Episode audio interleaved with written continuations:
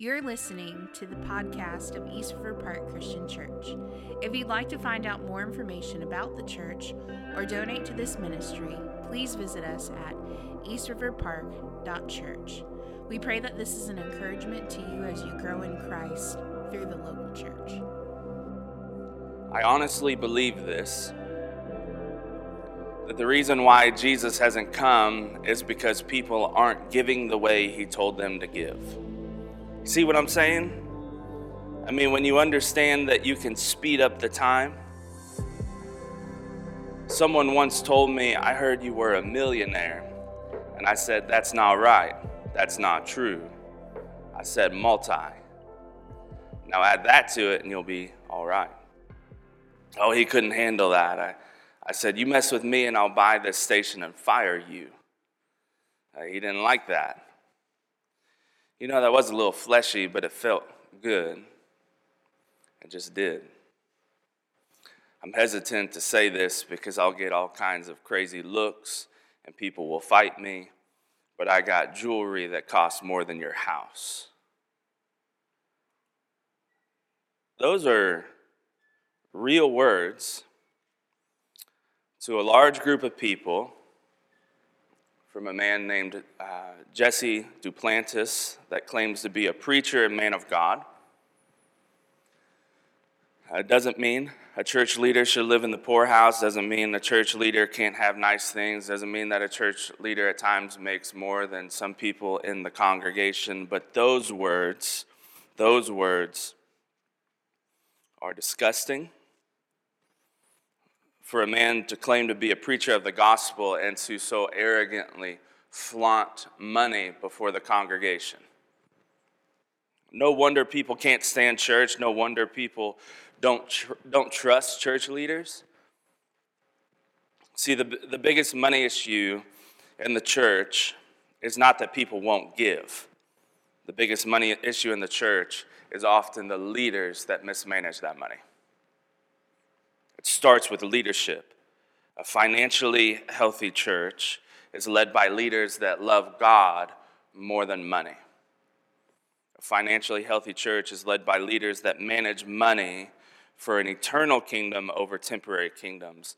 And I feel like people, it, honestly, no one's really said this to my face, but I, I feel like people might want to know why we do a giving series every January.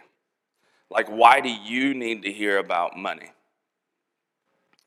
And the real answer is that we do it every year because I need to hear about it. That I need greed and selfishness ripped from my own heart. That, that preaching is, is not good guys teaching bad guys how to be good guys. That's not what I'm doing. We all fall short. We, we all sin. And as much as I hate the attitude of, of prosperity, gospel preachers, I have the same capability of falling just like them. We all need to hear and submit to the word. So, as the lead pastor of this church, I need to hear this series every year. It starts with leadership. So, before we can even begin to discuss how all Christians should manage our money, which we'll look at this morning, we better look at Christian leaders managing money. I better look at how I manage money. That's where we begin in 1 Timothy 6, where, where, where Paul is challenging Timothy in the faith and then challenging the rich of this present age to manage their finances well. So we'll begin uh, in 1 Timothy 6. If you have a Bible, I'll read out the ESV digital Bible. If you have a bulletin, it's all there in your bulletin. Uh, but before we study the main text this morning, let's pray together.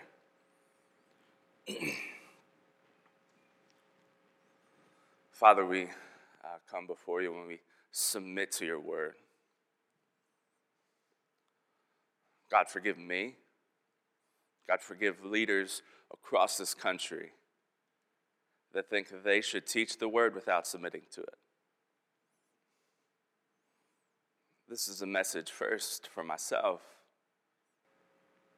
It starts with leadership. How am I managing money?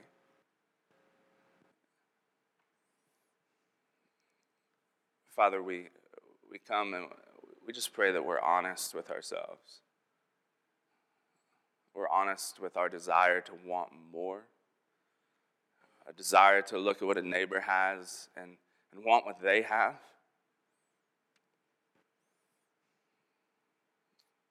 God, we, we pray that you would uh, give us understanding in 1 Timothy 6, that it might change myself and leaders how we see and manage finances, that it might change our church, Christians, Father, followers of Christ, how we see and manage our own finances. And we pray these things. In your Son's name, amen. We'll start in 1 Timothy 6, uh, verse 11. And we'll just finish off um, the letter this morning. So, verse 11, it starts like this But as for you, O man of God, flee these things. Pursue righteousness, godliness, faith, love, steadfastness, gentleness. Fight the good fight of faith. Take hold of the eternal life to which you were called and about which made, you made the good confession in the presence of many witnesses.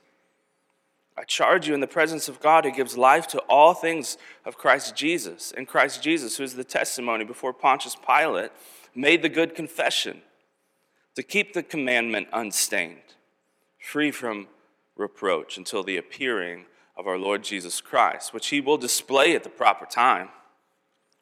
He who is the blessed and the only sovereign, the King of kings the Lord of lords, who alone has immortality, who dwells in unapproachable light, whom no one has ever seen or can see. To him be honor and eternal dominion. Amen. Verse 17 As for the rich in this present age, charge them not to be haughty, nor set their hopes on the uncertainty of riches, but on God, who richly provides us with everything to enjoy. They are to do good to be rich in good works, to be generous and be ready to share, thus storing up treasure for themselves as a good foundation for the future, so that they may take hold of that which is truly life. O Timothy, guard the deposit entrusted to you.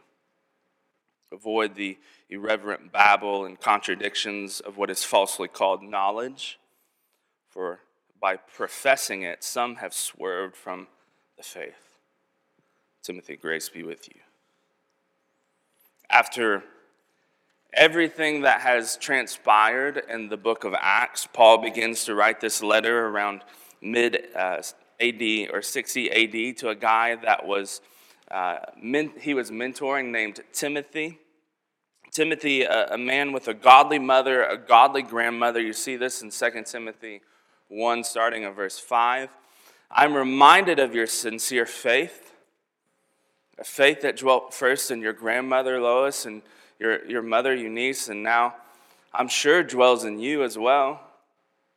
For this reason, I remind you to fan into the flame the gift of God which is in you through the laying on of my hands, for God gave us a spirit not of fear but of power and love and self control. So, Paul is writing this letter to Timothy to warn him and to give advice about how he should be leading this church that is in Ephesus, a church that is, is not just being attacked from the outside, it's being attacked from the inside by false teachers preaching a false gospel. So, Paul wants Timothy to protect himself and to hold fast to the true gospel of Christ Jesus. Paul wants Timothy to protect the church from these false ideologies that will literally send people to the pits of hell. It's like it's, it's that important. It's why Paul begins in verse 11 by using a calling sign that's often reserved for the Old Testament. He tells Timothy, But as for you, O man of God, flee these things. Flee what? Avoid, like, avoid what? Run, from what? And that answer is found a few verses before, where Paul, after speaking about false teachers, is saying this to Timothy, a church leader. This is chapter 6, verse 6. If you have a physical Bible or a digital Bible, you can track along.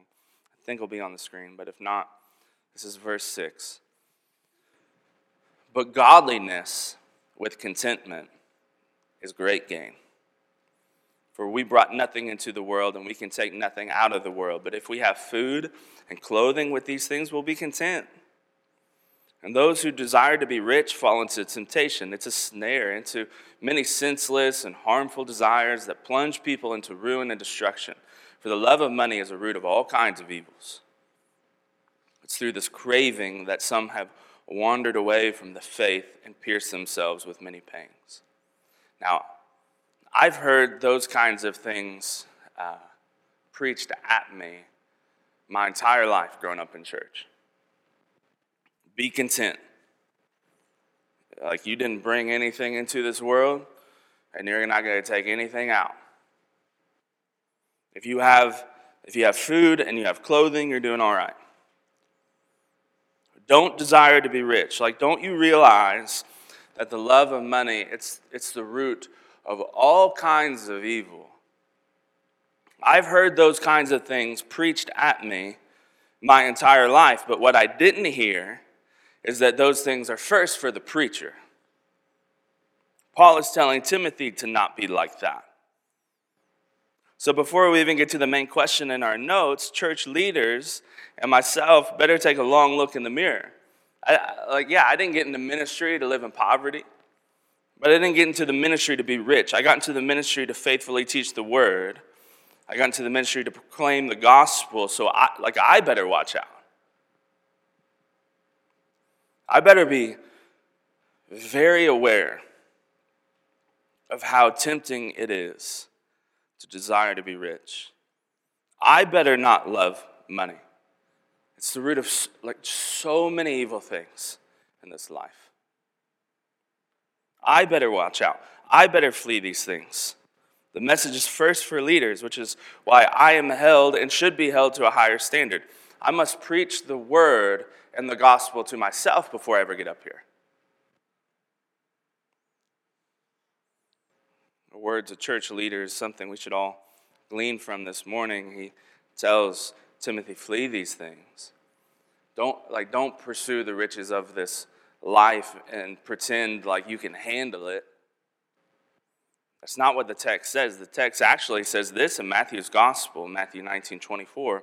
Again, I tell you, it's easier for a camel to go through the eye of a needle than for a rich person to enter the kingdom of God. And we can parse that sentence out and try to find some sort of his, hidden historical meaning, but it's written to be as ridiculous as it sounds.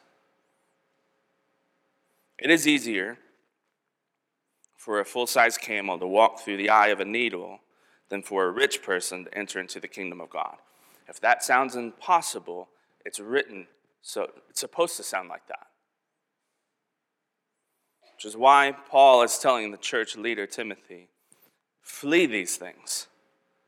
What a, what a strong warning to myself and for us today. Flee these things and, and then pursue these things. He goes on in verse 11.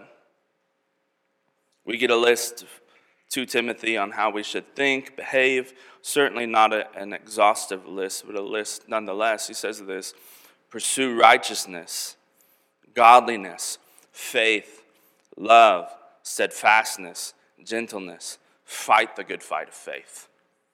Meaning it's going to be a fight. If you're a Christian this morning and it feels like you've you've just been in a battle lately, it's supposed to feel that way. If you aren't fighting for the faith, you aren't keeping the faith. It's going to be tough, it's going to be a battle. So fight, says Paul. Take hold of eternal life. Take hold of the good confession. Take hold of the gospel that has been proclaimed among many witnesses, has been proclaimed even before Pontius Pilate why? Like, what's the point of that? I mean, there, I mean, if you turn on the news, there's a million things for us to worry about right now. We can be social justice warriors that advocate for thousands of things in our own community. Why is it important for a teenager, a student, a parent, a grandparent, a teacher, a co worker, a preacher to hold and protect the gospel Like, why is that such a big deal? Verses 15 through 16 give us the answer He who is blessed and only sovereign.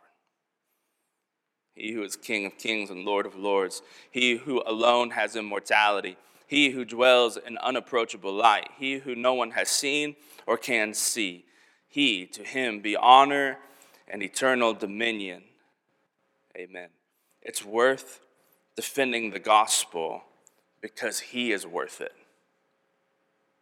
He is worthy to be praised. He is worthy. It's, it's worth it in the end because in the end you get God. So, yeah, defend a lot of things. The Bible calls us to do it, but we defend the gospel above all things because simply because He is worthy. So, we have to look at our question um, and our notes this morning and kind of scratch our heads. Like, how the question is, how should we manage our money? What does that even mean? Like, what, is this, what does this have to do about money? Verses 6 through 10, m- money. Verses 11 through 16, gospel. Verses 17 through 19, money. Verses 20 through 21, gospel. Like, did Paul, did he just need a break on this topic of money to discuss Jesus? No, it's the same line of thinking. Meaning, how we think this morning and how we manage our money has serious gospel ramifications. How we manage our money is not our business, it's gospel business. It's that serious. It's life or death. So, beginning in verse 17, Paul gives Timothy a charge how all of us should think about and manage our finances. How should we manage our money? Verse 17 says, As for the rich in this present age. All right, good. Glad this isn't about me. Glad I'm broke. Glad I got student loan debt. Glad I got some credit card debt that needs taken care of. Like, I, I, I knew this wasn't going to be a message for me. PhD candidate for Yale University ran some numbers. This is what he said The average U.S. resident estimated that the global median individual income is about $20,000 a year. In fact, the real answer is about a tenth of that figure, roughly 2100 per year. Americans typically place themselves in the top 37% of the world's income distribution. However, the vast majority of US residents rank comfortably in the top 10%. I get it. Most of us don't feel rich, especially when eggs are like $100 a dozen. I, I get it. There are people that are in serious poverty in our own community. But in light of what we see globally, many of us, most of us, are rich in this present age. And contrary to misconceptions of what I mentioned earlier. There, like, there's nothing evil or sinful or wrong about being rich. Being rich is not a sin, uh, it's just dangerous. Most of us, even if we have a lot of debt, most of us are rich in this present age. And according to the word, that's very dangerous. How should we manage our money? Regardless of what you have in the bank account this morning, if you claim to be a follower of Christ, how should you and I be managing our money according to the word? Let me give you a few things. Here's point one we manage our money without arrogance. Without arrogance. Continuing in verse 17, as for the rich in this present age, charge them not to be haughty. Simply, whatever we have earned in this life should not lead us down a road of pride or arrogance.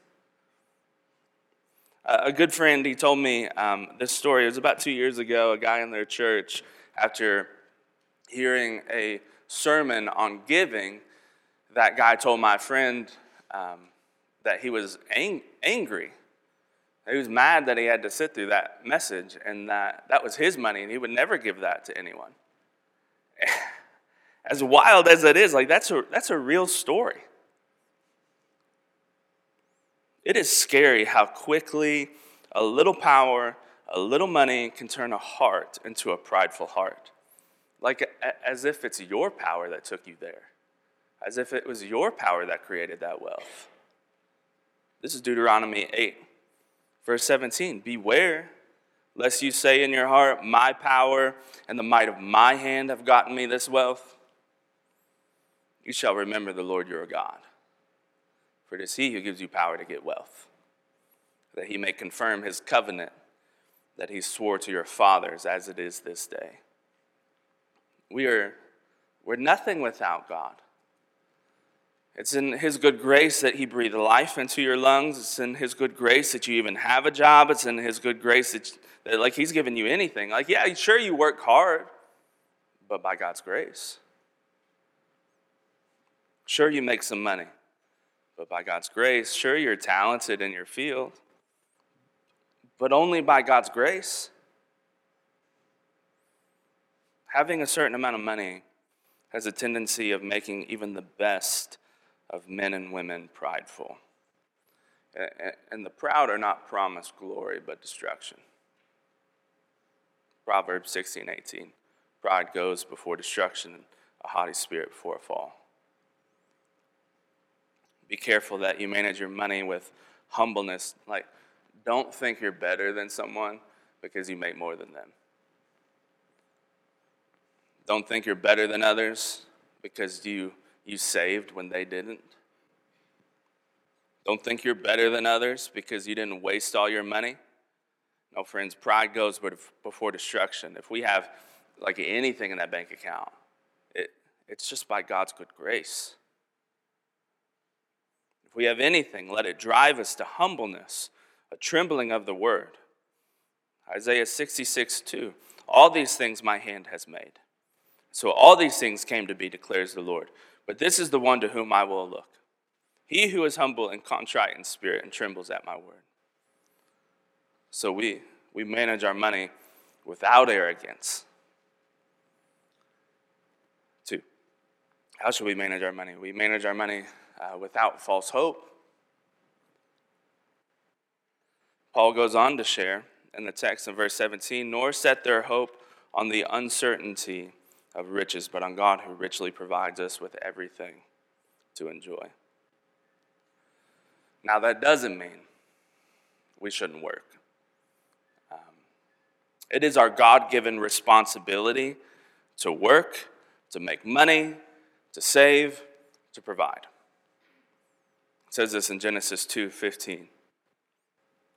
The Lord took the man and put him in the garden of Eden to work, work it and keep it. Now that's that's even before sin took over. Second Thessalonians 3:10 For even when we were with you, we would give you this command. If anyone is not willing to work, let him not eat. There are around 7 million American men that are of working age, are capable of getting a job, and they're not even looking. Capable men, above all, should be working hard to provide for their families, not mooching off relatives or their girlfriends. And I realize there are people uh, that have worked hard, like every day of their life, and they still find themselves in poverty. I get it. But the reason why so many people are poor in America right now is because they're lazy. Proverbs 10:4 A slack hand causes poverty, but the hand of the diligent makes rich. Capable men, above all, should be working hard to provide for their families. That's a God given responsibility. 1 Timothy 5 8. But if anyone does not provide for his relatives, and especially for members of his household, it says he's denied the faith. It's worse than an unbeliever.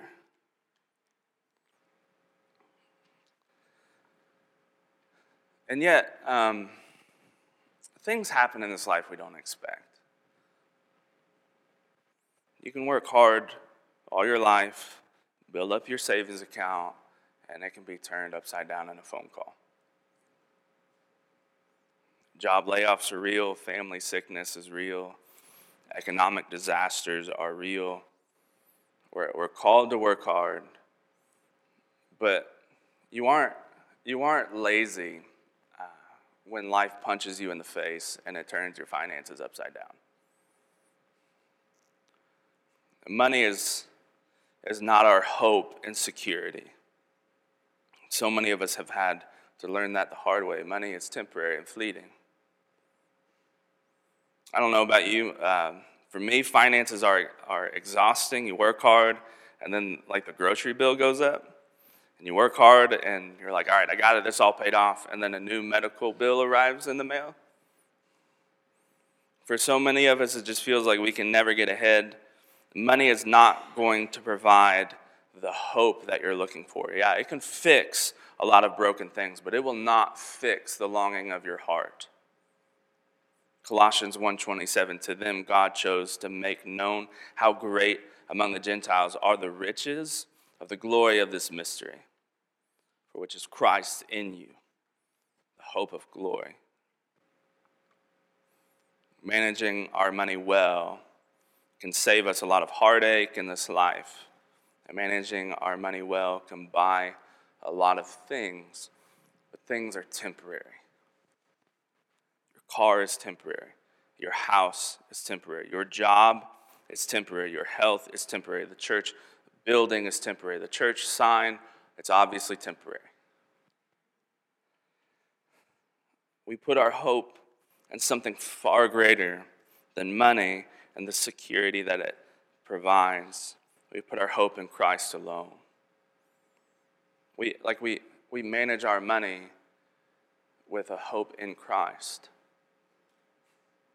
If we have Christ, we have the hope of glory. He has purchased us a security that, that no dollar could buy. Three. How do we manage our money? We manage our money with generosity this past week um, on the phone with uh, Nell Cates. Many of you might not know Nell, but she is a charter member of this church, so she's been here from the beginning, been through it all. Uh, during that conversation, she, she shared that many years ago, she had heard uh, that someone uh, that she knew was in need, and knew that she could help, and so she did. She used her resources to help someone that, that had a need. And as I was uh, walking in the field uh, behind the offices, which is where I get my cardio in and my church phone calls, and maybe you're like, you should probably make more church phone calls. Um, Nell told me, I felt led in my heart to give and meet their need. After all, none of it is mine to begin with, all of it belongs to the Lord. I mean, what a, what a godly and faithful thing to say. And I realize, like all of these points, even the points from last week, um, spend our time and we manage our money, but in reality, like it's not ours to begin with. Everything we have belongs to the Lord. The only question is, like, how will we manage it? And Noah's an example to me this past week of managing that money well for she fulfilled, verse 18, to do good, to be rich in good works, to be generous, to be ready to share. Like the most greed killing act of the heart is an act of generosity. I know that like the more money I keep for myself, the more I'm just going to spend it on myself. We manage our money so we can be generous to those in need. We manage our money well, not so we can have some luxurious retirement. We manage our money so we can lavishly give to those that are in need. Acts 20, verse 35. In all things, I've shown you that by working hard in this way, we must help the weak. Remember the words of the Lord Jesus, how he himself said, It is more blessed to give than to receive.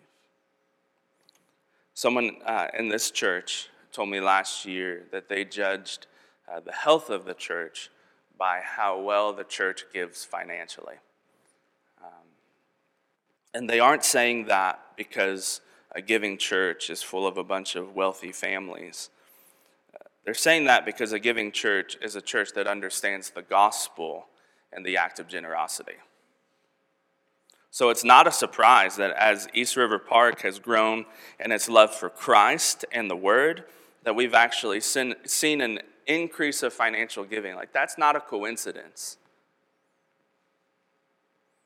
We're called to be generous as the Lord lays needs on our heart. We give generously what we can. Like, what, is, what does that practically look like? Um,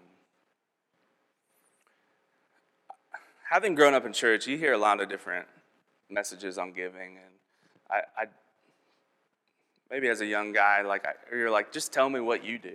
You know, like I just want to know what does that practically look like.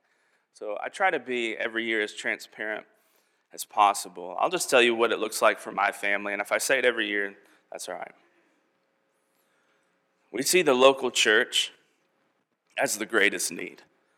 So we give um, almost all of our financial giving to East River Park. So I, I get paid if you didn't know that, I do. Um, I get paid twice a month, so uh, I go online and then give to the general fund uh, after each paycheck. Um, we give once a month online to help pay down the debt of this church. Um, that one's actually automatically comes out. We have two missionary families that we support each month. Uh, that money is automatically pulled from the bank account and then it goes to their mission agencies to support them. Um, and then lastly, we try to do random acts of generosity as we're able, buying someone's meal or paying for their coffee. And I don't say any of it, definitely don't say any of that to brag, uh, just to be transparent. I wish we could do far more. We try to increase that financial giving as we pay down debt, but that, that's just what we are practically doing right now as a family. And so I can't answer dollar amounts for you. I, I just challenge you from the word. As you manage money, your money, are you doing any good works with it? Are you being generous with it? Are you ready to share it with those that are in need? That's, that's a gospel issue. That's an eternity issue. Which is why we get to point four.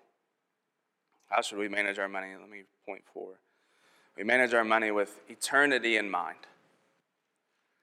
Um, before I buy anything in my life, I spend an insane amount of time researching it. It does not have to be a big purchase. Uh, a few weeks ago, I spent uh, way too much of my time researching which iPhone case to buy. Um, and I'll read reviews and I'll, literally I'll watch YouTube videos on it, and I just like I like nothing makes me more frustrated than spending money and then realizing like that wasn't worth it. Verse 19 shows us what's worth it. When we manage our money towards being generous in good works, we are actually purchasing and storing up treasure for an eternal future. So, the real prosperity gospel is that when we give toward the gospel mission, we will become rich in eternal glory. We're storing up treasure as a good foundation for an eternal future. When you and I buy into the work of the kingdom of God, it, like it'll always be a, a purchase worth your money. A.W. Tozer, he says it like this As a base thing as money often is, yet it can be transmuted into everlasting treasure. It can be converted into food for the hungry, clothing for the poor. It can keep a missionary actively winning lost men to the light of the gospel and thus transmute itself into heavenly values. Any temporal possession can be turned into everlasting wealth. And whatever is given to Christ is immediately touched with immortality. I mean, what, a, what an awesome promise that changes how we see and manage finances. simply eternal eyes create generous hearts?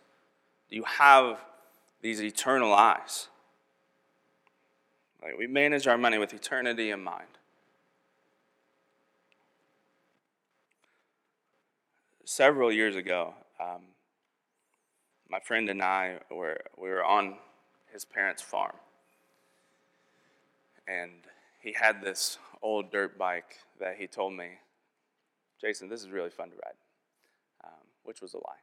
And I had never been on a motorcycle, dirt bike in my life, so he tried to explain how all of this worked, uh, giving me some tips on how I would not flip this bike over. And he showed me how to ease on the gas while releasing the clutch. He showed me where to put my leg so it wouldn't be burned because I was wearing shorts and flip flops. Not the greatest idea. And he showed me which brake to hit when I was ready to stop. And so I got on, drove about 50 feet into this cornfield, freaked out, and fell off. Um, and I, like, I hated that feeling. It was, I know some people are like, you're insane. That's awesome. Um, I hated that feeling. I, like, I refused to get past this feeling of not being in control. Like, I felt like I was out of control the entire time I was on this bike. And the truth is, many of us feel that, like we just feel that way about life and our own finances. Things feel out of control. Tired of trying to get a hold of our life and it's just still a mess. Tired to try to get a hold of our money, it's still upside down. And it's so easy to look at our own life, the things around us feels like it's falling apart. Like, yeah, we're, we're talking about money, but it's, I mean, sometimes it feels like you barely manage your life for the day. What encouragement would we have in this? And the encouragement is that we're trying to take a hold of the wrong thing. For life will always feel out of control when you're trying to hold tightly to what is temporary. Paul shares at the end of verse 19 so that they may take hold of that which is truly life. Hebrews 13:5 Keep your life free from love of money and be content with what you have for he has said I'll never leave you nor forsake you. We take hold of Christ, which is truly life. We take hold of Christ Jesus. He's just never going to portray you like money will. Christ Jesus will never run out. For he will always satisfy, for he's I mean, he's the greatest treasure that you can find. Philippians 3, verse 7. Paul's words, whatever gain I had, counted as loss for the sake of Christ. Indeed, I count everything as a loss because of the surpassing worth of knowing Christ Jesus my Lord. For his sake, I have suffered the loss of all things and count them as rubbish in order that I may gain Christ. Be found in him, not having a righteousness of my own that comes from the law, but that which comes through faith in Christ, the righteousness from God that depends on faith, that I might, might know him The power of his resurrection, may share his sufferings, become like him in his death, that by any means possible I may attain the resurrection from the dead. We manage our money well because we worship Christ. Like he's our greatest treasure, he's the surpassing worth, he's truly life. That's why, uh, summary point worship is rooted in how we manage our money. If you have any questions about the text, or um, I know we'll discuss more behind the message this week on the podcast, but any questions you might have about the passage, or give your life to Christ, or just confess, just want someone to pray over you, we'd love to do that. But let's pray and then uh, we'll sing a last song to close. God, we're thankful um, for your word thankful for the truth that it gives and just knowing doing this a third year in a row um, it always feels heavier than I realized. Um, God, no at times wants to talk about issues, and maybe it just feels a little too personal. But God, we want to teach the full counsel of the Word. We don't always teach, so we feel good. God, I, I pray for conviction for myself. That I love an eternal kingdom far greater than some temporary kingdoms. And I, I pray for myself and the church that we, we manage our finances in light of eternity. That whatever we invest in Christ is worth it all.